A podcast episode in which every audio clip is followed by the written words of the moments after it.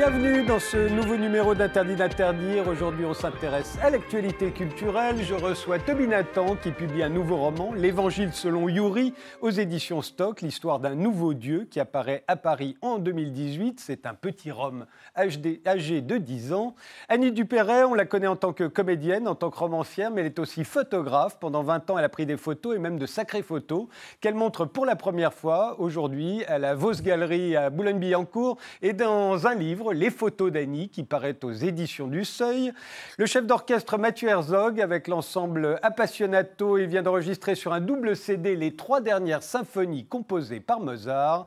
Et Catherine Clément, qui consacre au général de Gaulle un gros livre aux éditions Tohubohu, un livre-objet intitulé La fabrique du héros. Il contient 200 photos, mais aussi des documents rares ou inédits en facsimilé et des documents sonores. Mais tout de suite, le style de notre époque, illustré par nos invités. Mais on va commencer par vous, euh, Catherine Clément. Euh, vous avez choisi une photo euh, nous montrant la, destruction de Palmyre. Oui, parce que je pense qu'il y a dans le monde entier une pulsion de destruction assez forte. C'est pas seulement l'État islamique, c'est pas seulement les musulmans. Les hindous font la même chose en Inde. Ils ont retiré le Taj, le, Taj Mahal est maintenant retiré des. Il menaçait de destruction par les fanatiques hindous qui ont déjà détruit un temple, une, mosquée, pardon, et c'est absolument terrible. le fanatisme musulman n'est pas le seul et les évangélistes au Brésil et les évangélistes en Amérique du Nord, enfin pas au Canada, mais aux USA, oui, c'est une pulsion de destruction mondiale, je crois. Mais est-ce que ça n'a pas toujours été comme ça Après tout, les catholiques ont détruit euh, tout ce que les protestants euh, construisaient, et vice-versa pendant les guerres de religion. Pendant, la Révolution, on a détruit tout ce, que les, tout ce qui représentait les rois. Euh, au moment de la chute du mur de Berlin, on a détruit toutes les statues de Lénine. on est alors, comme ça. Alors d'abord, pas toutes. non, il en reste. il y a quand même des restes. Hein. et là, c'est non, ce que j'appelle la pulsion de détruire, c'est faire exploser. Ah oui. Faire exploser, quand même, quand, quand, des yogis, on imagine les yogis comme des gens très très sages, tu parles. Une armée de yogis, armée d'explosifs, est allée faire exploser une mosquée. C'était en 1992, et depuis ce moment-là, le fanatisme hindou est absolument terrifiant, autant que l'État islamique. Il est simplement moins connu. Et vous, euh, Toby Nathan, vous avez choisi une photo du président euh, Nasser. Oui. Euh, donc euh, ancien président euh, égyptien. L'Égypte, vous y êtes né C'est ça, mais l'Égypte est le centre du monde. Et le moment où l'Égypte a basculé, c'est-à-dire que l'Égypte était en train d'aller, de devenir un des grands pays d'Europe, et puis elle a basculé dans l'autre sens. Vous savez qu'à ce moment-là, par exemple sur les parfums, on écrivait Londres, Paris, Le Caire. mais parfums Dior, par exemple, Londres, Paris, Le Caire. C'était un des grands pays européens, le Caire, l'Égypte. Et, Sous Nasser ou avec Nasser Juste avant. Juste avant. Et puis Nasser est arrivé et tout a basculé. Et euh, une partie du monde est partie de l'autre côté. En fait, c'est Nasser qui a fait ça. Pourtant, le discours de Nasser à propos du voile est extraordinaire. Oui, mais ça, c'est un petit détail. il non, non, non, Mais si, il, en avait, il en avait après une personne, en fait. Hein. Et donc, c'est pour ça. C'était qui, la personne à qui C'était un de ses ministres. C'était un de ses ministres qui était euh, un peu un activiste euh, religieux. Et c'est pour ça, Nasser était un religieux, il était religieux, il a toujours fait sa prière, et il a terminé très religieux, bien qu'il était opposé à la religion dans la sphère publique, mais il était religieux, il n'était pas du tout opposé à la religion, malgré ce que laisse penser son discours. Et, il a commencé frère musulman, je vous signale, Nasser. C'est pas hein. possible. Mais bien sûr, mhm. Nasser était frère musulman, et d'ailleurs, il a été porté au pouvoir par les frères musulmans qui attendaient qu'il leur renvoie l'ascenseur. Il les a tous foutus en tôle après, hein. mais au départ, il s'attendait à, ce qu'ils le mettent, euh, à ce qu'ils les mettent au pouvoir avec lui. Hein. Il était frère musulman. Hein. Sadat aussi. Hein. Et, ils étaient frères musulmans. Sadat, en plus, était non seulement frère musulman, mais militant nazi, en fait. Hein. Parce que les frères musulmans et euh, le national-socialisme étaient très, très liés pendant la guerre. Et, euh, comment euh, Sadat est resté assez lié avec le nazisme, y compris en 1946, où Sadat écrit une lettre à Hitler mort en lui disant Pourquoi n'as-tu pas terminé ton travail? C'est quand même des choses. Bah oui. Donc, euh, simplement, ce moment-là, Nasser arrivant au pouvoir, une partie du monde va basculer, puis il est tellement beau. Oui, et puis vous, vous allez venir à Paris. Et puis, ouais, et puis il m'a viré. C'est quand même de ça dont vous vous plaignez aujourd'hui.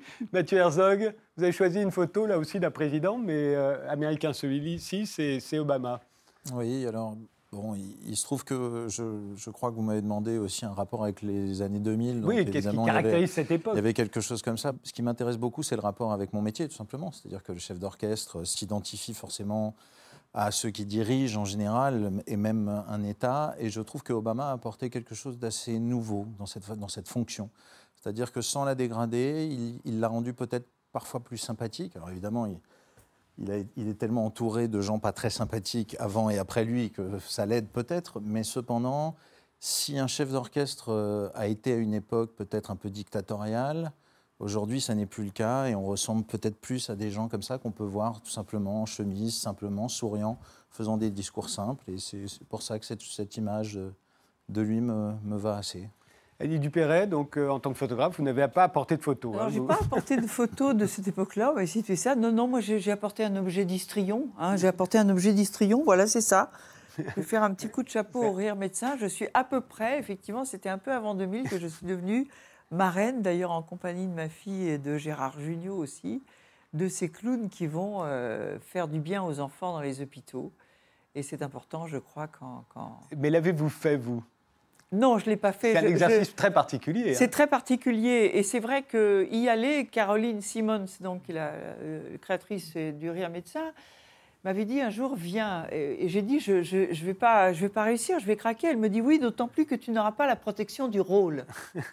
Eux, ils ont la, la, protection du, du, rôle. Et ma fille, d'ailleurs, alors je le signale, ma fille a fait un magnifique reportage. Sarah à... Giraudot, elle a fait un magnifique documentaire sur deux clowns du rire médecin euh, à l'hôpital qui sera je crois, qui sera sur Arte. C'est absolument magnifique ce qu'elle a fait. C'est votre fille qui est l'une des héroïnes de la, du Bureau des légendes. Voilà. La série d'Éric Rochant. Et euh... co-marraine du Rire Médecin aussi. Voilà, voilà. je remballe mon nez.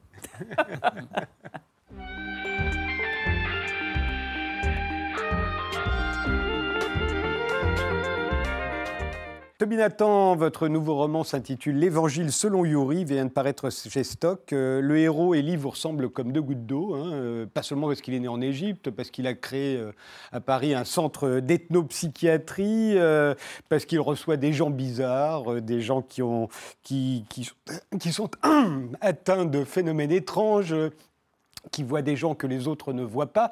C'est toute votre vie, ça. Alors, ouais, un peu, un peu, hein, un, peu un peu, et, mais c'est un, comment un, une sorte de subterfuge de, d'écrivain, ça. C'est-à-dire que je, je, je tends, euh, euh, c'est un hameçon, je tends un hameçon au lecteur et je lui dis, mais tu connais déjà. Donc euh, il, croit, il croit me reconnaître, il rentre, il a l'impression que c'est une autobiographie, il se, il se pense en familiarité et à ce moment-là se déchire le voile. C'est au moment où vous dites il ne fait pas payer ses patients que je me suis dit là c'est un roman, c'est pas Toby Nathan. vous ne faites pas payer vos patients J'ai jamais fait payer de patients. C'est vrai Il explique d'ailleurs, il dit que guérir c'est un don, que par définition, au sens littéral, un don c'est gratuit. Moi je suis payé parce que je suis payé par l'institution où je travaille.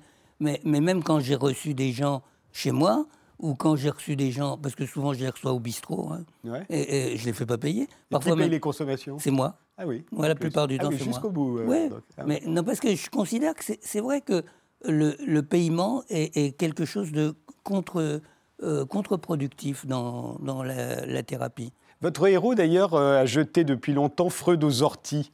Que lui reproche-t-il et que lui reprochez-vous par ailleurs C'est que, que les, psychanalystes, on les paye en liquide en plus, c'est peut-être ça que vous leur reprochez. Ouais. ça, c'est une, vieille histoire. Il y a plein de gens qui se sont expliqués là-dessus, je ne vais pas en rajouter. Et puis, on ne va pas tirer sur les ambulances quand même. Donc, euh, alors, non, moi, je ne moi, je lui reproche rien.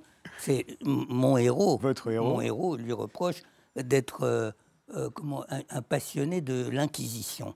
C'est vrai, hein, parce que, c'est-à-dire, la, situation psychanalytique, c'est une situation inquisitoire. Et, ça ressemble à l'Inquisition d'ailleurs. Vas-y, avoue, t'as couché avec le diable, tout ça. C'est que c'est quand même ça, la, psychanalyse. Annie Dupéret a l'air de protester. ils, vont, ils vont tous dire que c'est pas vrai, mais c'est pas grave. Et donc, moi, j'ai horreur de ça, les situations inquisitoriales. Ce que j'aime, c'est le forum, c'est une discussion collective. Et ce que j'aime, c'est avoir euh, euh, plein de monde autour de moi quand je reçois des, des gens qui Ben là, vous avez plein de monde autour de vous. Catherine Clément, vous les protestez aussi Ben si, pour, mais pour justement- Freud Mais pourtant, j'ai été dans son cercle de thérapeutes et je trouve ça génial. Mais sa haine contre sa haine de Freud est quand même pas- que- absolument névrotique. Vous ne trouvez pas que c'est un insupportable suspicieux, Freud? Non, pas du tout. Mais Pas du tout Bien Pas sûr. C'est ce du que tout, dit le se héros de, il se de Tobinator. dans la farine tellement de fois, vous rigolez C'est c'est l'ère du soupçon. C'est l'ère du soupçon. De toute façon, vous êtes toujours soupçonné d'avoir des désirs cachés. Vous d'ailleurs, je certainement aussi. hein. Mais Moi, j'ai l'inconscience totalement tranquille. N'essayez même pas. Et donc, on vous soupçonne toujours d'avoir des, des- des choses cachées, mais moi, ce que je, ce que j'aime pas, c'est le fait que tout ça, ça peut-être, pourquoi pas, c'est intéressant. Mais ce que j'aime pas, c'est le fait que ça soit pas contradictoire. Et donc, pour instituer le contradictoire, il faut qu'il y ait un groupe, une- un collectif, et qu'une consultation doit être, euh, doit permettre d'entrer en contradiction avec la personne qui dit des choses sur vous. C'est ça? Et, et alors, euh, votre héros, en tant qu'ethnopsychiatre, lui-même a l'impression d'avoir charge d'âme et même de soigner les âmes. Oui, Donc, ça. il a quelque chose d'un peu similaire à Freud euh, en ce sens-là. Non, il dit qu'il est psychopompe. C'est-à-dire qu'il les accompagne, les âmes. Il les accompagne. Euh, Freud, je ne suis pas sûr qu'il croyait en l'âme. hein. Oui, Et- et- oui mais enfin, c'est un peu la même chose. bah, Mais Pour les Européens, pour les. non, parce que lui, il- je veux dire, l'inconscient, c'est le contraire de l'âme. hein. Ouais. C'est le contraire de l'âme. Parce que, ben oui, parce que l'âme est quelque chose qui, est, qui, va, qui vous donne la vie, quoi, qui est autonome et qui vous donne la vie. L'inconscient, c'est quelque chose qui vous emmerde, quoi. C'est autre chose, quoi. Et, et- et contre quoi vous ne pouvez pas vous défendre parce que c'est une sorte de destin, quoi. Alors que l'âme, pas du tout. C'est quelque chose qui, au contraire, vous guide, vous donne de la vie. C'est euh, c'est une notion Alors, il faut savoir, pour ceux qui n'ont jamais lu aucun de vos livres, Toby Nathan, que dans un cabinet d'ethnopsychiatrie, on reçoit effectivement des gens avec des croyances étranges, tout Ouais, simplement, qui nous sont étrangères, Ouais. tout simplement. Donc, il faut soigner en tenant compte de leurs croyances, du ça. monde de- de- duquel ils viennent euh, et, et dans lequel euh, ils vivent. Et, et un jour, votre héros reçoit un jeune Roumain, un, un Rome, euh, âgé de 10 ans, qui se nomme Yuri. Alors, qu'est-ce qu'il a de particulier, Yuri? Bah non, mais il est- c'est c'est un Rome comme on en voit plein. À Paris, on en voit plein. Et il y a des, des Roms qui font la manche ou, ou, euh, et, qui- et qui, ou, et qui, qui et qui mendient comme ça sur les trottoirs. Moi, chaque fois, je suis scandalisé. C'est des gamins qui sont en âge euh, scolaire, quoi. Comment ça se fait qu'ils ne sont pas à l'école? Comment ça se fait qu'il n'y a pas quelqu'un qui vient et qui les prend euh, qui les- qui- qui- pour les, les conduire à l'école? Ben, Le vôtre, on le conduit à l'école et ça se passe plutôt mal. hein. Donc le, le, le mien, le mien il, il se fait attraper par euh, des services sociaux, j'imagine, qui enfin se rendent compte quand même que euh, c'est problématique. Et, et- et il est conduit euh, à cette consultation d'ethnopsychiatrie, ce qui est euh, pour plusieurs raisons. quoi. Après avoir fait tomber tous ses copains dans l'escalier. Il a des ouais. pouvoirs, Yuri. Oui. Alors, Vous en a- avez déjà rencontré des, des enfants comme celui-là, Toby Nathan Ouais, j'ai rencontré des enfants comme celui-là. J'ai rencontré plus d'adultes comme celui-là que des enfants, parce que les enfants le cachent, ils ont peur euh, des, des capacités, enfin des sortes de capacités, ou des capacités qui s'attribuent. Mais je, comme ça, juste pour vous raconter, ce sont surtout des récits, donc euh, on ne peut pas savoir, on ne peut pas démêler le vrai Mm. Ouais. du faux, quoi. hein. Ce sont des récits, ce sont toujours des récits. hein. Mais Ben, par Comme exemple- les évangiles, hein, d'ailleurs. bah, bien sûr. Par exemple, il il n'y a pas longtemps encore, il y a un, un patient congolais qui m'a dit que, bah, euh, voilà, un jour, il était au bord de la rivière, et puis tout d'un coup, il y a des gens qui sont sortis de la rivière, qui l'ont emmené au fond de la rivière. Il est resté au fond de la rivière pendant trois jours, et il est sorti au bout de trois jours, et il a raconté ce qui s'est passé au fond de la rivière. Il vous raconte ça, vous faites quoi? Vous dites quoi? Vous dites, t'es un menteur, vous dites, t'as rêvé, t'as as des hallucinations, ou bien vous rentrez avec lui dans le récit de ce qui s'est passé sous la rivière. Moi, je rentre sous la rivière. Alors, euh, ce, ce petit Yuri euh, a des pouvoirs et en fait, c'est un nouveau dieu. Et là, c'est très, très intéressant puisque vous, euh, alors quand on a lu tous vos livres, Toby Nathan, on comprend. Vous avez lu tous mes livres? Non, pratiquement. et, et- en tout cas, un certain nombre, on va dire. On comprend que déjà, pour vous, les dieux naissent et meurent. Ben oui. Ça, c'est très important. Ben Non, parce qu'on a une idée souvent que Dieu a toujours été là. Sur ceux qui croient en Dieu, en un seul Dieu, il a toujours été là, il sera toujours là, bien longtemps après nous. Pour vous, non. Les dieux, comme les autres, naissent et meurent. Ouais, Moi, je pense qu'un dieu, ça vit 3000, 3500 ans. Bon, évidemment, ce n'est pas la même durée de vie qu'un être humain. Ça vit 3000, 3500 ans. Puis après, il meurt, il disparaît. Et on, on se souvient de lui, mais c'est. Oui, les dieux qu'une- grecs, on s'en souvient, mais ils sont. C'est plus une, c'est une relique, quoi. Il n'y a plus personne qui, qui prie Zéus ou, ou Apollon. Dommage d'ailleurs, parce qu'il était beau mec, quoi, Ouais. quand même. Donc il n'y a plus personne qui le prie. Mais il, il existe et dans le souvenir. Osiris, qui c'est qui prie Osiris? Puis avant, il y en a mieux. Et les- tous les dieux hindous, euh, indiens en général, il y en a 300 tellement. millions, ils disent. 300 millions. 300 millions. Alors là, bon, Ouais. donc, donc Ouais. évidemment qu'il y a des dieux qui naissent, ils meurent, et puis ils sont, et puis il y a d'autres dieux. Je dis pas qu'ils sont remplacés. C'est à chaque époque correspond une sorte de divinité. Et justement, ce que vous dites euh, souvent et que vous redites dans ce roman, c'est qu'ils choisissent à un moment d'apparaître sur Bah tel oui. territoire, à tel peuple. Bah Pourquoi? En fonction de quoi Bon, à votre alors avis? justement, ça, moi, je me suis beaucoup attaché à ça. J'ai bien regardé les textes classiques. hein. La plupart des dieux instituent eux-mêmes leur culte. C'est-à-dire qu'ils viennent et qui disent Je décide de m'installer là, à Thèbes. C'est ça que fait Dionysos, par exemple. Je vais, je vais m'installer à Thèbes. Euh, notre dieu, euh, le fameux dieu monothéiste, il arrive, il dit Je veux m'installer euh, euh, en, comment, à Canaan, enfin, à Tel- du genre Tel Aviv, quoi. Vous alliez dire à Tel Aviv, Genre, à Tel Aviv, sauf que, sauf que le- la personne qu'il veut investir, elle se trouve pas là, donc il la déplace pour aller là-bas. Donc il, il veut aller à Jérusalem et il veut aller avec ce type-là à Jérusalem. Mais c'est ce Dieu-là qui choisit. C'est à chaque fois le Dieu qui s'installe lui-même. Donc évidemment que des dieux, ils ont des arrière-pensées. Et moi, je pense que si un Dieu arrivait aujourd'hui, ben, il s'installerait à Paris. Et alors pourquoi? Parce que, comme le dit un de vos personnages, pourquoi s'installer à Paris en 2018, dans le pays, la France, le moins religieux de la Terre? Ben justement pour ça, parce que la place est libre. La place est libre. Parce que la place est libre. Mais, mais oui, mais c'est vrai. Mais, parce que, mais oui, parce que euh, ici, à Paris, il n'y a plus personne qui croit en rien. Ou, ou c'est C'est des, relents, c'est des, c'est des vieux trucs, ou, ou des vieillards, ou comme moi, euh, ou des choses comme ça. Mais il n'y a pas de, de- comment de, de, de ferveur religieuse. Donc Particulièrement pas chez les jeunes en plus, Et- et- quelque religion que, que l'on Voilà, que et ce donc- soit. hein. Et quoi qu'on en dise. Bon, il y a, il y a un peu chez les jeunes, mais elle est bizarre. Oui. Mais, mais donc, c'est précisément dans cet endroit qu'il faut aller, parce que euh, la, la place est libre, les, les- les âmes sont libres, elles sont disponibles. On peut les capturer par poignée, quoi. Mais ça. alors, vous avez dit dans un livre précédent que j'ai lu, euh, du- ne vous en déplaise, Tommy Nathan, vous aviez dit que justement c'était une époque très particulière, parce qu'autrefois les peuples étaient chacun sur leur territoire.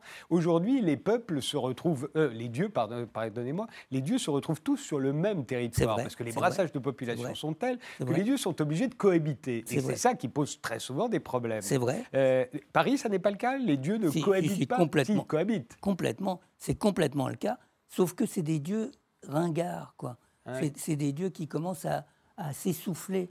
Ils, ils ont, on n'a plus que le côté négatif des dieux. C'est-à-dire que les dieux ah, nous apportent des choses et on doit les subir aussi. hein. C'est-à-dire que la religion est censée euh, nous, nous prémunir contre la méchanceté des dieux.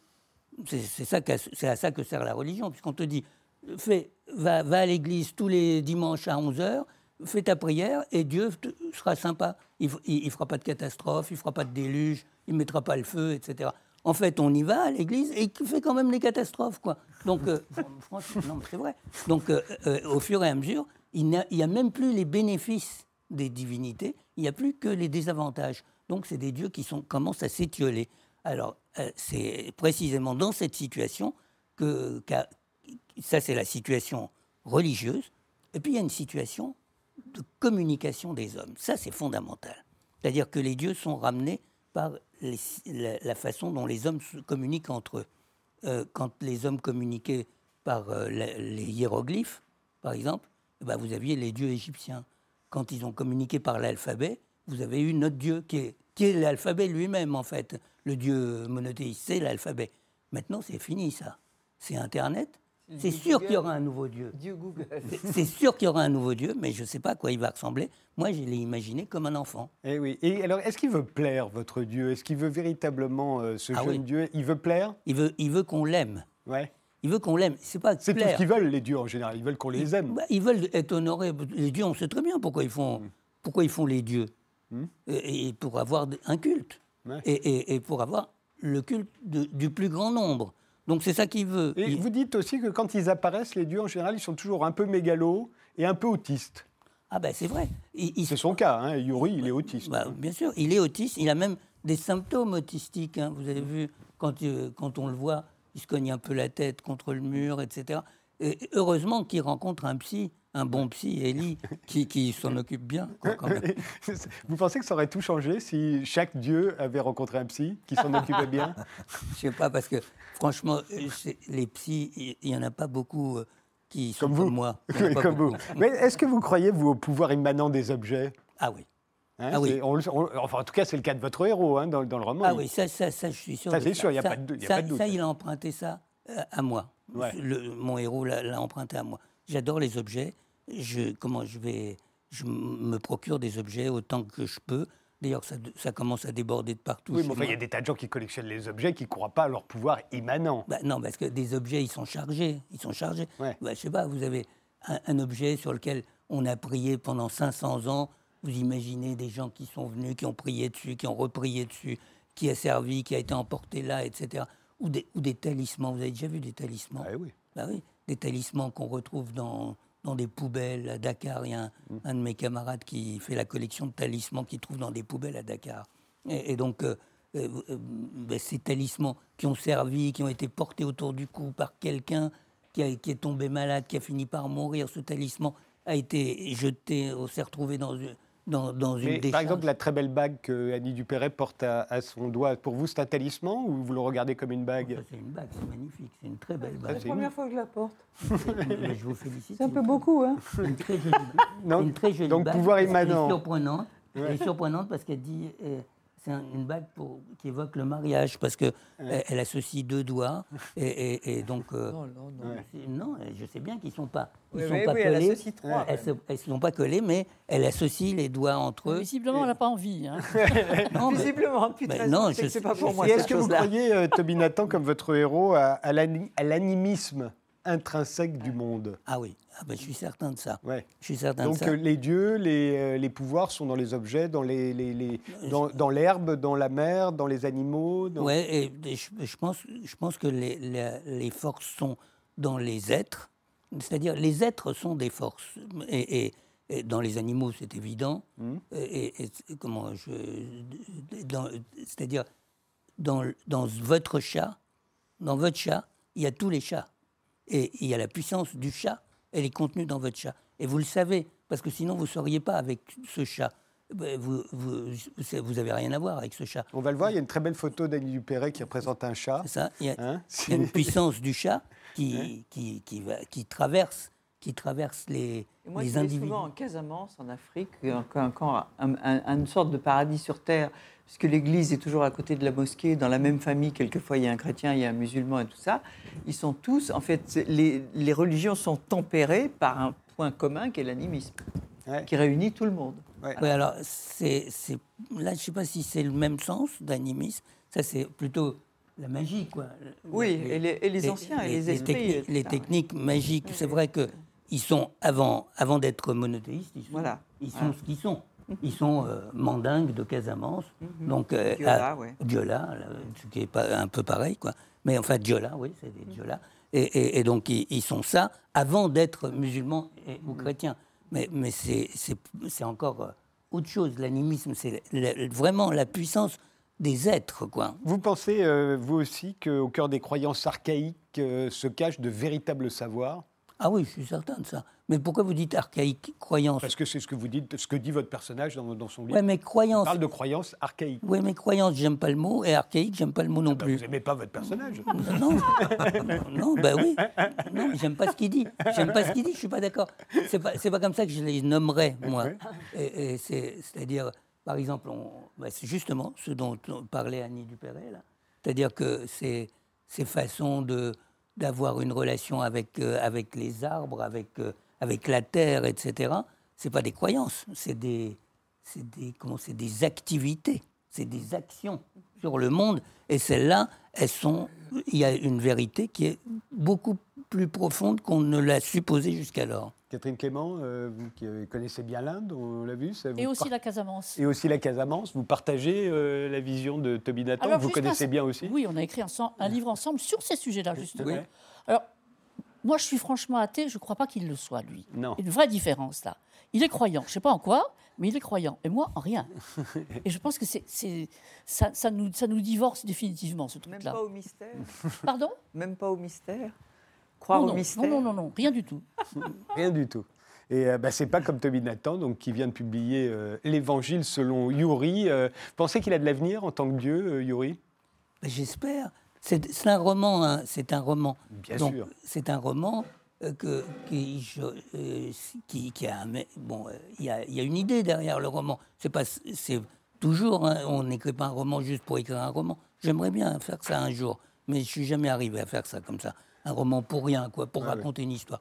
Mais mais il y a une idée derrière. Il y y a le fait que euh, peut-être qu'on va sortir de, ces, de ce monde où euh, on, on vous dit que tout est explicable, y compris surtout votre comportement et votre pensée, et qu'il ne vous laisse plus un seul interstice de liberté. Je pense que le béton va s'ouvrir et qu'il va sortir des fleurs.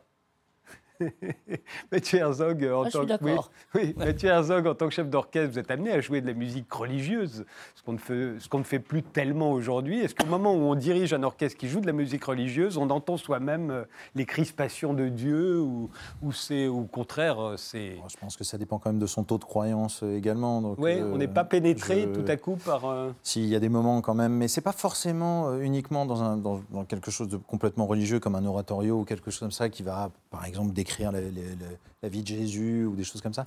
Mais je pense par exemple à une symphonie de Gustav Mahler qui, s'appelle Résurrection, qui est un peu un chemin euh, euh, initiatique pour lui aussi et qui commence avec une danse des morts et qui finit avec une résurrection absolument incroyable. Et là, effectivement, en plus, il y a la fatigue, il y a des choses comme, il y a des paramètres quand même qu'il faut, qu'il faut imaginer. Quand on dirige, il y a une fatigue physique incroyable. Donc, au bout de 50, 55, une heure comme ça sur scène, et d'un coup, il y a quelques mesures où effectivement On voit Dieu. Ça, bah, je, je rejoins Madame. Je suis un peu, je ne crois vraiment pas en grand chose, mais il y a des moments comme ça où c'est troublant en tout cas. L'Évangile selon Yuri, euh, ça vient de paraître chez Stock, c'est le nouveau roman de Toby Nathan. On se retrouve juste après une pause.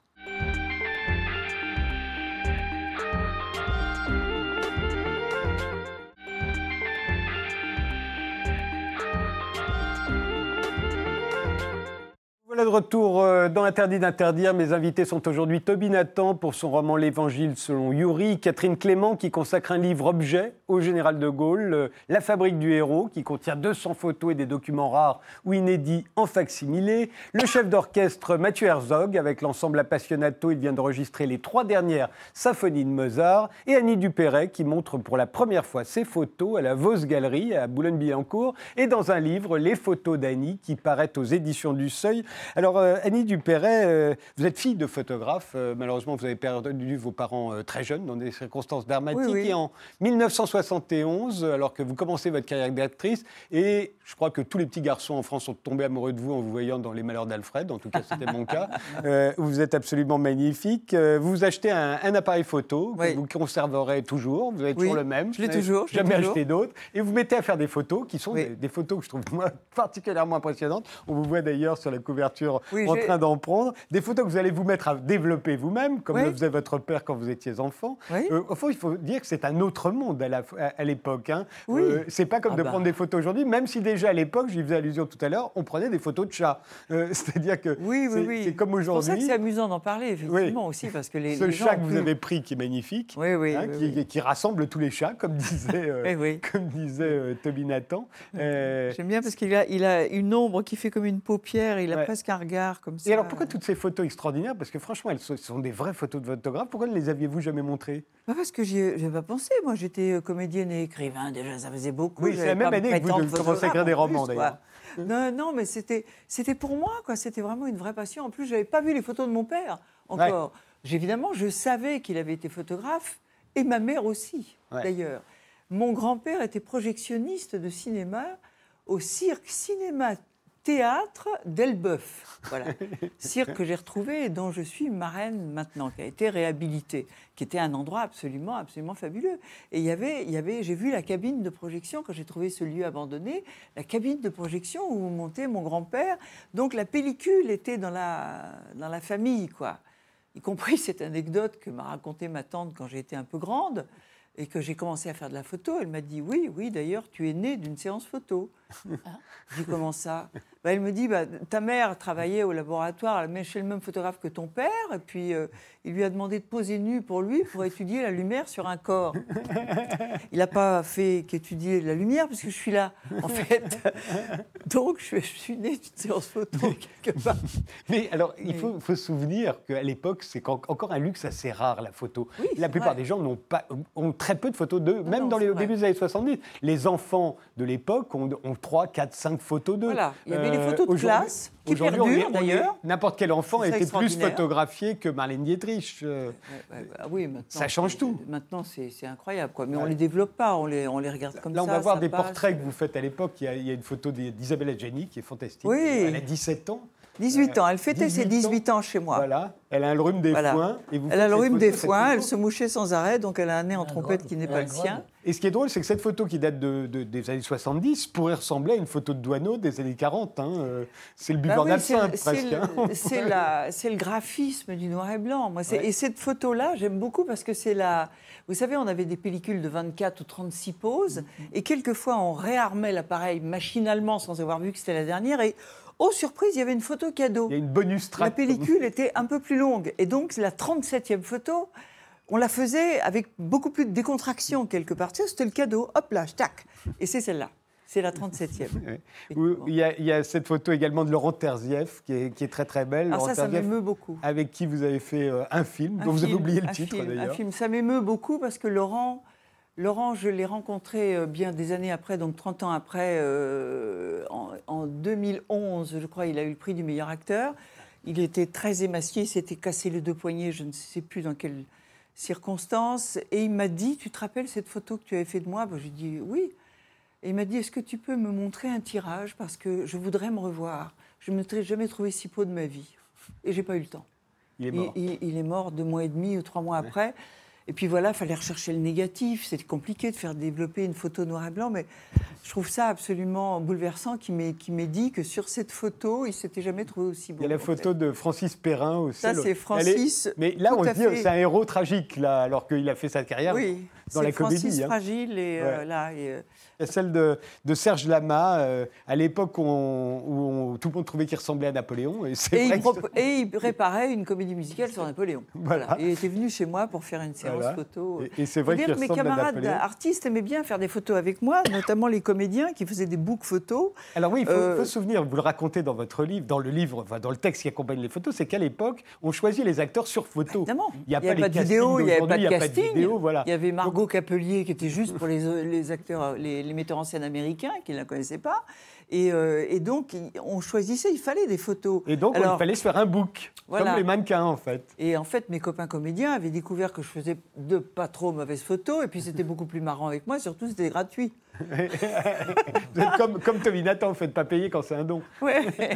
il y a la photo de Jean-Pierre Léo, oui. Elle et, de vous, euh, qui est absolument euh, magnifique aussi. Euh, vous en avez fait qu'une, mais c'est celle-là. Alors j'en ai fait qu'une. Alors elle, elle, a beaucoup de grains, elle est vraiment très graphique comme ça, parce qu'on tournait ensemble en Allemagne, et tout à coup je l'ai vue en costume d'époque, en plus sous ce, ce, Christ qui semblait le bénir. Je me suis dit, c'est tout à fait.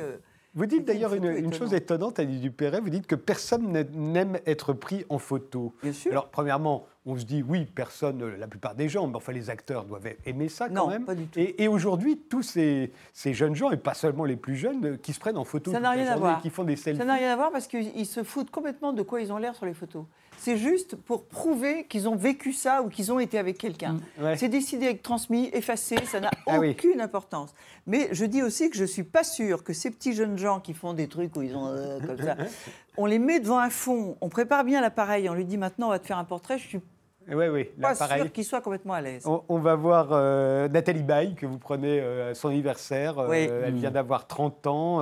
Ah, c'est l'âge d'or. Voilà, il y a Jacques Weber vous prenez dans son appartement tout seul, euh, vous voyez qu'il ressemble à Raskolnikov. c'est vrai que oui, oui, oui, oui, Alors là, oui, totalement euh, Raskolnikov. Et puis il y a Bernard Giraudot, qui a été euh, si longtemps votre compagnon, et, mhm. que vous surnommez le, fanfaron dans cette, oui, parce qu'il le fait exprès pour vous faire rire. Il pour me faire rire, et je trouve qu'il est, c'est un personnage de comédie italienne, là, il fanfarone. C'est tout à fait.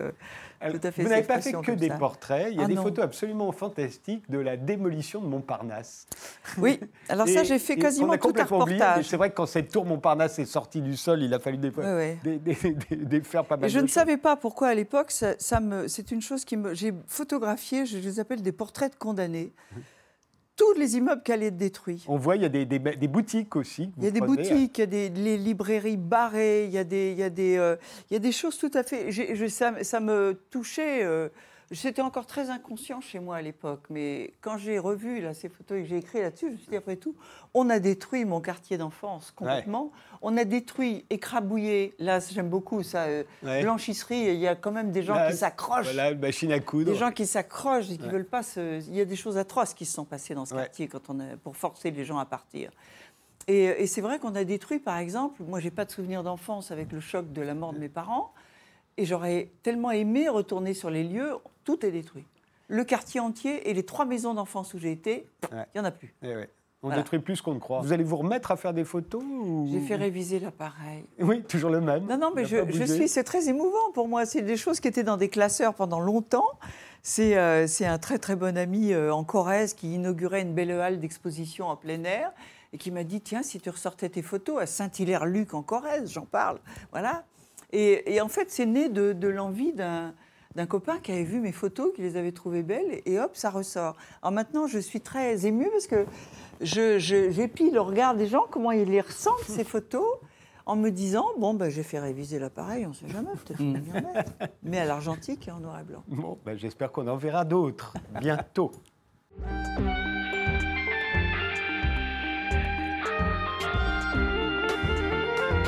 Mathieu Herzog, vous êtes chef d'orchestre et avec l'ensemble Appassionato que vous avez créé, vous avez enregistré euh, les trois dernières symphonies de Mozart sur un double CD. euh, on va en écouter tout de suite un, court extrait qui a été par chance euh, filmé en vidéo. On vous regarde et on vous entend.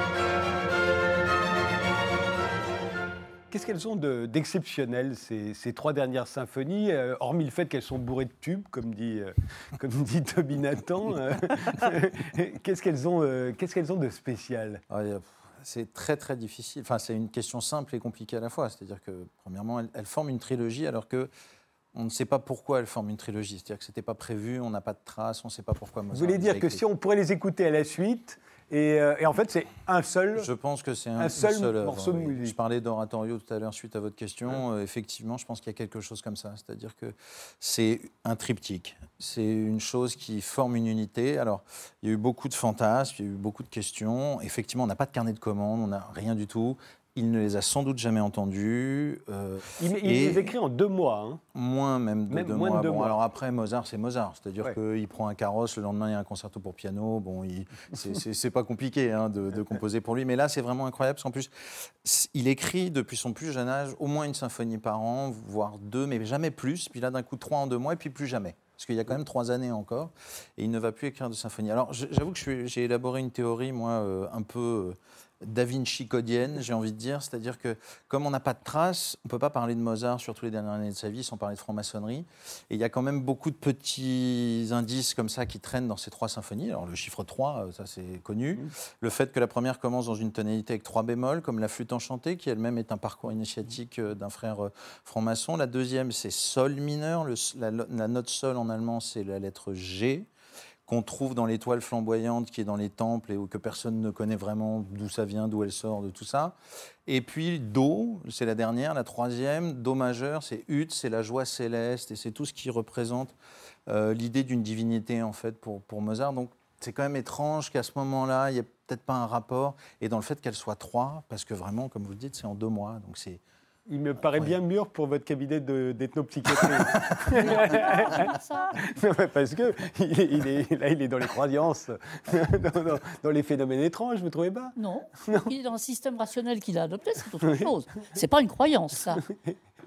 Et, euh, et- et leur beauté, est-ce, que leur beauté est- est- est-elle aussi exceptionnelle? Oui, oui, c'est vraiment hors du commun. C'est-à-dire que vous pouvez pas. euh, le- fait que ça soit un tube ou une machine à tube, euh, tout ça, c'est pas un hasard non plus. C'est-à-dire que le, le mot tube est galvaudé, mais le fait de, de construire une mélodie complexe ou non, parce que pour ce qui est de Mozart, c'est- rarement très simple, et d'en faire quelque chose qui va à une époque alimenter toutes les sonneries de portable ou, euh, ou des choses comme ça à ce point-là, et, et- et nous rapprocher finalement les uns les autres, parce que dès que vous entendez deux notes, vous savez ce que c'est, vous vous situez, donc on rentre dans toute la psychanalyse proustienne, souvenirs, tout ce que vous voulez comme ça, qui, qui vous reviennent tout de suite en pleine tête.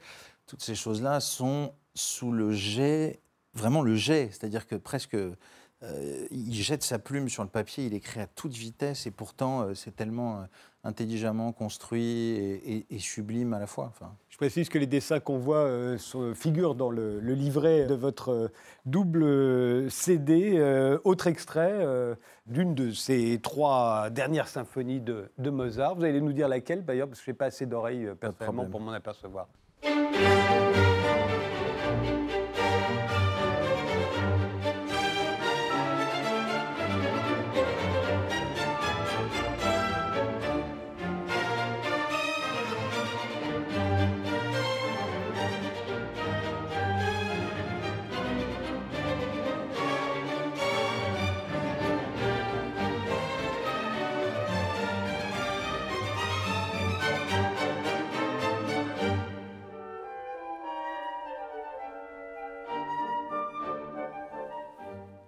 C'est laquelle alors? C'est la 40e symphonie. La 40e. Alors, vous avez créé le- l'ensemble Appassionato à partir de plusieurs orchestres de chambre. En fait, euh, la plupart des musiciens qu'on voit là euh, appartiennent à des toutes petites formations Des- de 4 ou, ou 3 personnes. Ouais. Qu'est-ce que ça change quand on les met tous ensemble? Quand vous êtes dans la formation petite 3-4, euh, il n'y a pas de chef, il n'y Oui. a pas besoin On d'un le voit chef. d'ailleurs, ils ne regardent jamais le chef. Voilà, absolument. Mais de toute façon, aucun orchestre ne regarde le chef. Mais euh, de toute façon, notre rôle, c'est pas qu'on nous regarde, c'est qu'on arrive à insuffler l'énergie nécessaire à, à L'important, c'est développer la qu'on musique. vous écoute au moment des répétitions, vous voulez dire On nous écoute évidemment, oui encore. Même là, euh, ça reste à là. prouver. Ça reste à prouver. Mais euh, quand j'étais assistant d'autres chefs d'orchestre, souvent ils me disaient "Tu leur répéteras bien", hein, parce que je l'ai dit, mais je pense que c'est pas. Donc non, non. Euh, je crois que vraiment, euh, il y a un truc dans la responsabilisation personnelle. C'est-à-dire que mon idée, en plus de la direction d'orchestre, c'est ça. C'est-à-dire que ça n'est pas une dictature, c'est mon rôle, c'est un rôle d'aimant ou de magnétisme, quelque chose de magnétique, c'est-à-dire de dire grâce à mes mains et à mes mots, vous allez jouer ensemble dans une certaine osmose. Et l'idée, c'est de les responsabiliser et de surtout pas en faire, au contraire, des gens qui, attendent avant de faire quelque chose, mais au contraire de leur expliquer, parce que c'est vrai que moi, quand je fais un geste là maintenant, il n'y a pas de son. J'ai besoin du musicien et de l'interaction avec le musicien et de. Et alors, comme ils appartiennent à des orchestres de chambre, euh, ils ont l'habitude de se regarder entre eux. Ils se regardent beaucoup. C'est ça, ils se Ouais. regardent énormément. Oui. Ouais, et ça, qu'il n'y ça, a pas de chef euh, d'abord, et puis parce qu'on le fait au, au jugé. On, on Ouais. se connaît bien et on. Il y a une, je pense qu'il y a une envie dans ce qu'on appelle la musique de chambre, nous, en, en- en ma- en matière de musique classique. Pourquoi de chambre? Parce que c'était dans des petits endroits. Mais euh, il y a vraiment quelque chose de... de- ouais, il y a une énergie folle, mais enfin, je trouve qu'on la voit euh, même Bah, on si va, le- pas- on va le- la, la revoir et l'écouter qu'un dernier extrait.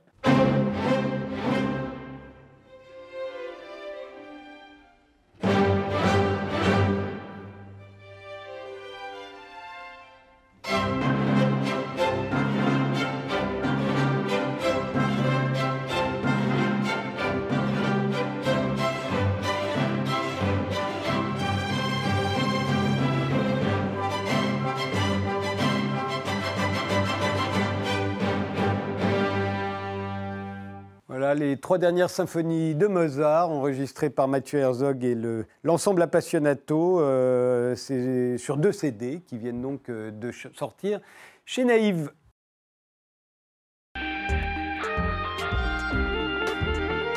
Catherine Clément, vous vous sortez un gros livre, un livre-objet aux éditions Tohu Bohu, euh, consacré au général de Gaulle. Ça s'intitule La fabrique du héros. Euh, ce livre, je l'ai ici parce qu'il faut comprendre ce que c'est qu'un livre-objet. hein. C'est- On pourrait croire que c'est juste un livre dans un coffret, mais non, à l'intérieur, il y a beaucoup, beaucoup de photos. Euh, il y en a 200 environ, mais il y a aussi des tas de facsimilés. Que l'on découvre là, comme celui-ci. Euh, euh, par exemple, là, vous avez une, une affiche euh, qui était l'affiche pour le référendum de 69 que, que La va perdre. de De Gaulle, en fait. Voilà, il va perdre ce référendum et il va quitter le pouvoir, mais on trouve aussi ses- sa feuille de notes à l'école de guerre, par exemple, avec toutes les On- annotations des professeurs. On découvre qu'il n'a pas fait de grec ancien. Oui, il n'a pas fait de grec, c'est Du vrai. latin, oui, mais du grec, non. On, on- on a des, des lettres, euh, on a la plupart de ses, discours les plus célèbres dactylographiés que lui-même a, a corrigés de sa main. Euh, voilà, c'est énormément de petits trésors. Vous aviez consacré déjà un livre comme celui-ci à Jacques Chirac. Oui. Alors, euh, aussi bien Chirac que De Gaulle, politiquement, ce n'était pas tellement votre genre. Vous avez Non. manifesté, vous le racontez Oui, d'ailleurs. j'ai quand même été à la- 15 ans communiste, donc Voilà. pas, oui. Donc, à l'arrivée de De Gaulle en 58, vous manifestez. Je manifeste en mai, en mai 58, euh, Voilà, vous avez 17 avec ans. Mitterrand. Oui, Voilà. j'ai 17 ans. ouais. Et, et en mai 68, vous, ma- vous- ah, allez dehors de Gaulle, dehors de Gaulle. Alors pourquoi aujourd'hui vous participez de la religiosité nationale à l'égard du général Alors, On est tous devenus gaullistes alors qu'il n'a cessé d'être détesté de son temps. Alors, bon, mettons les choses au point. J'aime bien les conflits parce qu'après, il y a- les réconciliations. La, la vertu du conflit, c'est ce qu'il y a après, c'est la Oui. réconciliation. Donc, on m'a proposé d'écrire ce texte, mais ce n'est pas l'idée, pas de moi. Et je me suis dit, au fond, si j'allais voir, si j'allais voir ce que j'en pense vraiment. Et j'ai trouvé quelque chose qui m'a, qui m'a sauté aux yeux en lisant les mémoires de guerre, c'est que ceux qui le portent, euh, c'est, pas la France, enfin, c'est un peu la France, mais c'est pas le courage, c'est pas la patrie, non, c'est sa fille trisomique. Et ça, c'est tout à fait extraordinaire. Et il le dit, sans arrêt. Il dit que c'est elle qui l'inspire, il l'appelle ma joie. On va la voir hein, d'ailleurs, il y a une très belle photo, très, ils sont sur la plage. de- Voilà, il y en a une, c'est la première fois que je la vois. Elle est trisomique, elle s'appelle Anne. Elle mourra à 20 ans, en 1948, dans ses bras. Et il n'arrête pas de dire que c'est la source de son inspiration. Donc j'ai pris ça au sérieux, j'ai été voir, et ça tient. Ça En tient fait, parce qu'on on sait que De Gaulle a toujours dit qu'il avait une certaine idée de la France et on l'a toujours un peu euh, soupçonné de ne pas avoir une très grande idée des Français. Ah, les Français, ils ne les aiment pas. Enfin, et vous le comparez à Marcel Proust d'ailleurs. Oui, hein, oui, parce que je pense qu'il y a quelque chose de. Oui, c'est le même milieu social, c'est la même idéologie. Bon, De Gaulle est De plus jeune. hein. De Gaulle est plus jeune, il était peut-être plus antisémite que Proust, mais légèrement Euh, plus beaucoup antisémite. plus. Probablement beaucoup. Toby Nathan voit des antisémites partout. Oh, non, non, Non. De Gaulle, certainement. Ça, Oui. ça m'étonnerait, moi. Mais bon. Hein Pas, pas Et- tout le temps. Euh, euh, euh, enfin, on reviendra peut-être sur son discours de 67. Ça Ah oui, le- sur le peuple juif, hein. sur de lui est dominateur. Ah oui, Oui, bon, c'est une phrase. C'est pas une phrase. Il faut, il faut lire tout le discours. Oh non, Toby, ça va. Oui, revenons à des choses plus, euh, plus poétiques. C'est pas, plus- pas tellement poétique, parce que la petite fille trisomique, c'est quand même. En plus, les trisomiques vivent très mal à l'époque. Maintenant, on les, on les maintient en vie très tard, jusqu'à 60-70 ans. Mais à l'époque, ce n'était pas du tout le cas. Donc c'est très difficile, et c'est sa joie. Et c'est sa source d'inspiration. Oui, je pense que la France est une petite fille à réparer. Tout le temps. Tout Et- le temps, tout le temps, tout le temps. Et, et alors, comment expliquez-vous cette clairvoyance qui est absolument extraordinaire? On, est le 18 juin 1940. On a l'impression que De Gaulle est la seule personne euh, en Europe qui pense que euh, tout ça n'est qu'une bataille, euh, que l'Amérique puis la Russie rentreront dans la guerre à leur tour et que l'Allemagne finira par être vaincue. A très très peu de gens en 1940 qui, ont une telle clairvoyance. Alors, si ça vous ennuie pas, je vais passer vers mes souvenirs d'enfance parce que je suis assez vieille pour avoir des souvenirs de cette guerre, de, juin 40 en tout cas. Et non, il n'était pas le seul. Il n'était pas le seul. Et il faut mesurer l'abomination de Végan et de Pétain, de ces fachos qui, étaient, qui, étaient- qui guidaient l'armée française, pour mesurer qu'en fait, ils espéraient la défaite. Ils voulaient une France sous la botte nazie. Ils le voulaient vraiment.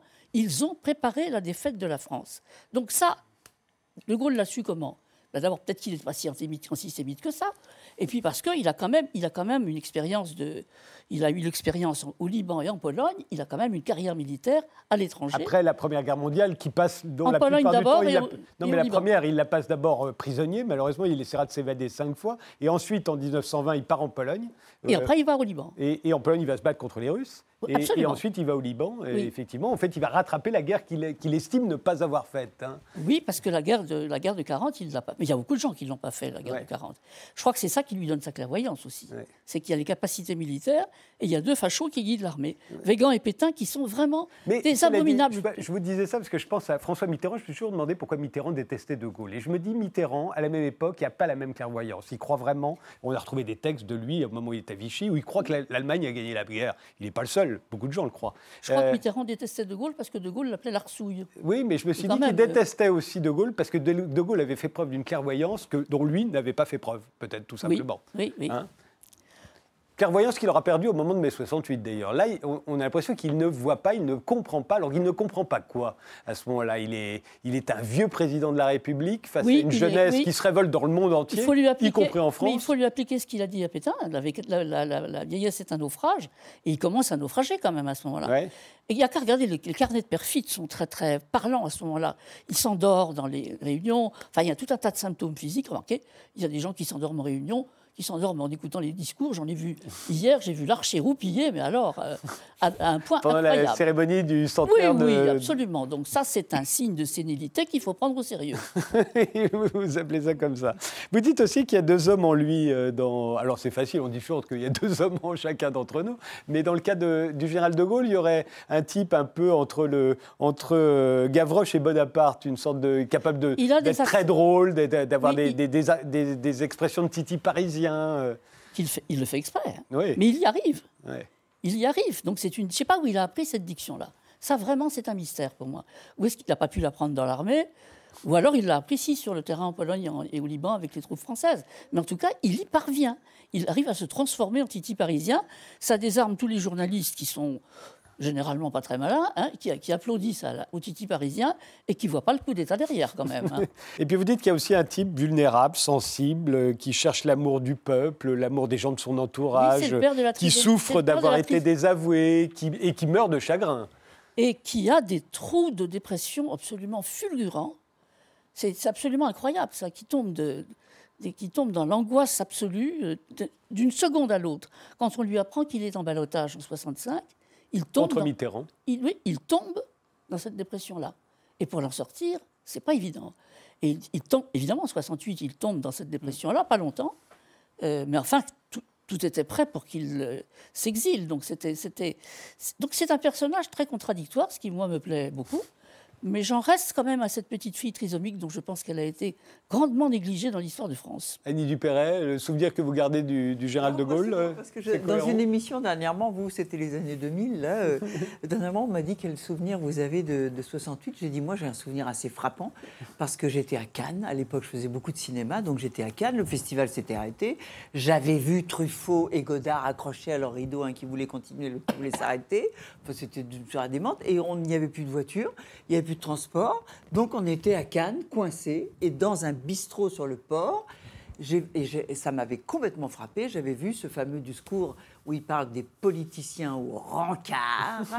et peut-être à cause parce que je suis comédienne, le ton m'avait complètement frappé. On me l'a fait réécouter dernièrement. J'ai dit j'aurais réécouté un bout de ce discours il parlait de ça. Il y a les politiciens.